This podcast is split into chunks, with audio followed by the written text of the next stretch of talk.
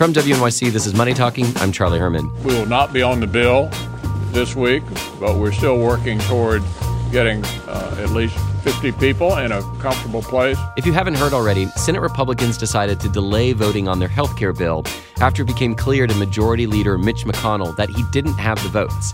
For six years, Republicans have been united in their desire to repeal Obamacare, but after negative reviews of the latest plan, many coming from Republicans, along with dismal polling, the bill is being renegotiated and the political horse trading for more support is well underway. But I want to get beyond the politics to get to the state of healthcare in this country, especially if Republicans fail to repeal Obamacare. And joining me are two reporters who cover healthcare policy Tami Luhby with CNN Money and Jonathan Cohn with the Huffington Post. And Tami, is part of the difficulty facing Republicans that Obamacare has changed our expectations of what healthcare should provide? Most definitely. You know, one of the big issues is protecting people with pre existing conditions a lot of Americans in the past who were sick or even had been sick years before had a lot of trouble getting coverage on the individual market. But that changed with Obamacare, and Obamacare put in several ironclad protections for those with pre existing conditions. These were among the most popular provisions of the law, and it's going to be very difficult to roll those back right now, as the Republicans are finding. Yeah, and you know, there are sort of two pieces to the Affordable Care Act and the way it expanded health insurance. One, as Tami was just talking about, was this expansion of private health insurance, making it available to more people, both by guaranteeing access to pre existing conditions and giving them financial assistance. The other piece of it is this very large expansion of the Medicaid program for low income people, which, you know, didn't used to get that much attention, but it's been responsible for millions of people getting coverage. In a lot of states, it's also become a lifeline for treating uh, opioid addiction, which, of course, is very much on people's minds right now.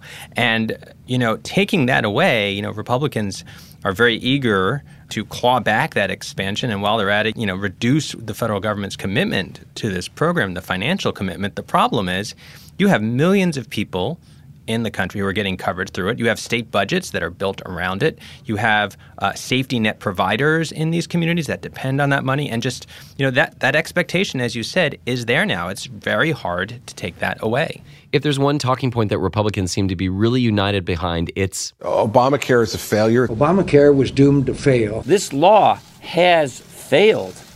Americans are struggling. The law is failing while we speak. Is Obamacare failing?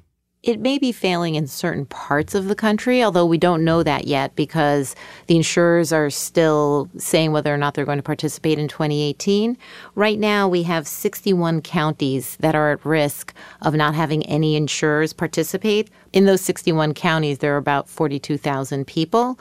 So, right now, they may not be able to access Obamacare next year, which means they may not have access to any subsidized policies on the exchanges. But again, we don't know that. In Washington state, there were two counties that had no insurers. In Tennessee, there were counties with no insurers.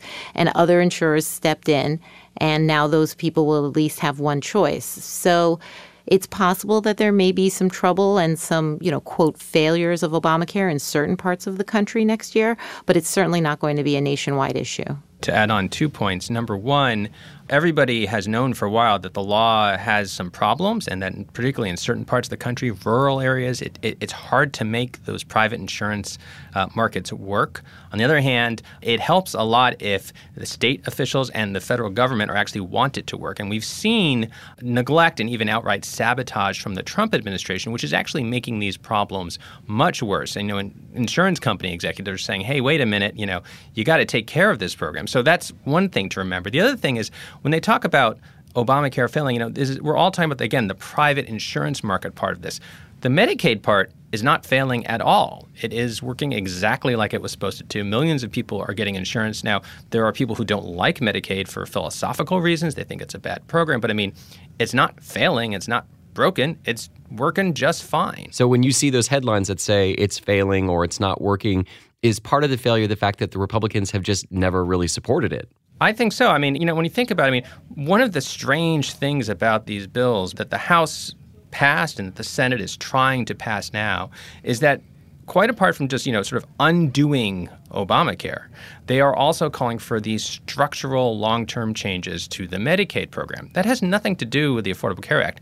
This is because Republicans, for years and years and years, do not like the Medicaid program. They do not like the idea of the federal government making this open ended commitment to fund a program that will cover everybody who qualifies for it. Tami, if Republicans fail to repeal Obamacare, what happens to it?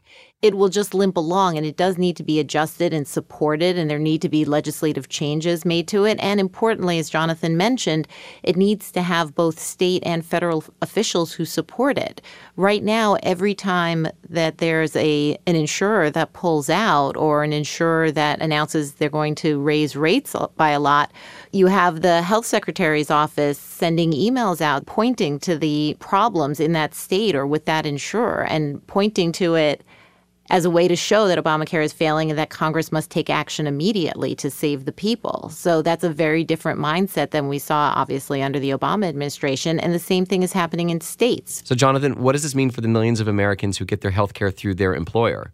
So, I would say it means two things. The first is that there are actually provisions of these bills that could ultimately affect employer insurance. Um, they're subtle, but some of the regulations that Republicans want to take away um, have to do with the kinds of benefits that every insurance plan must require. And it's through that requirement that they also have taken away things like, you know, no longer insurance companies can have annual or lifetime limits on benefits.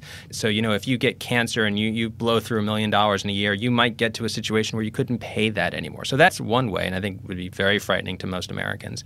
The other thing to remember is that Medicaid is the single uh, biggest payer for nursing home services in this country. It pays for home based care for aides for the disabled, for the elderly. And if you think about all the people who uh, not just need those services, but are related to those people, you know, the children of senior citizens, the parents of uh, disabled children, they would be affected by this quite profoundly. So when you hear about these cuts to Medicaid, you know, don't assume, oh, this couldn't be me, because actually it could be you. Jonathan Cohn is senior national correspondent at the Huffington Post, and Tami Luhby is a senior writer at CNN Money. Thank you both for joining. Thank you. Thanks for having us. And I'm Charlie Herman, and this is Money Talking from WNYC.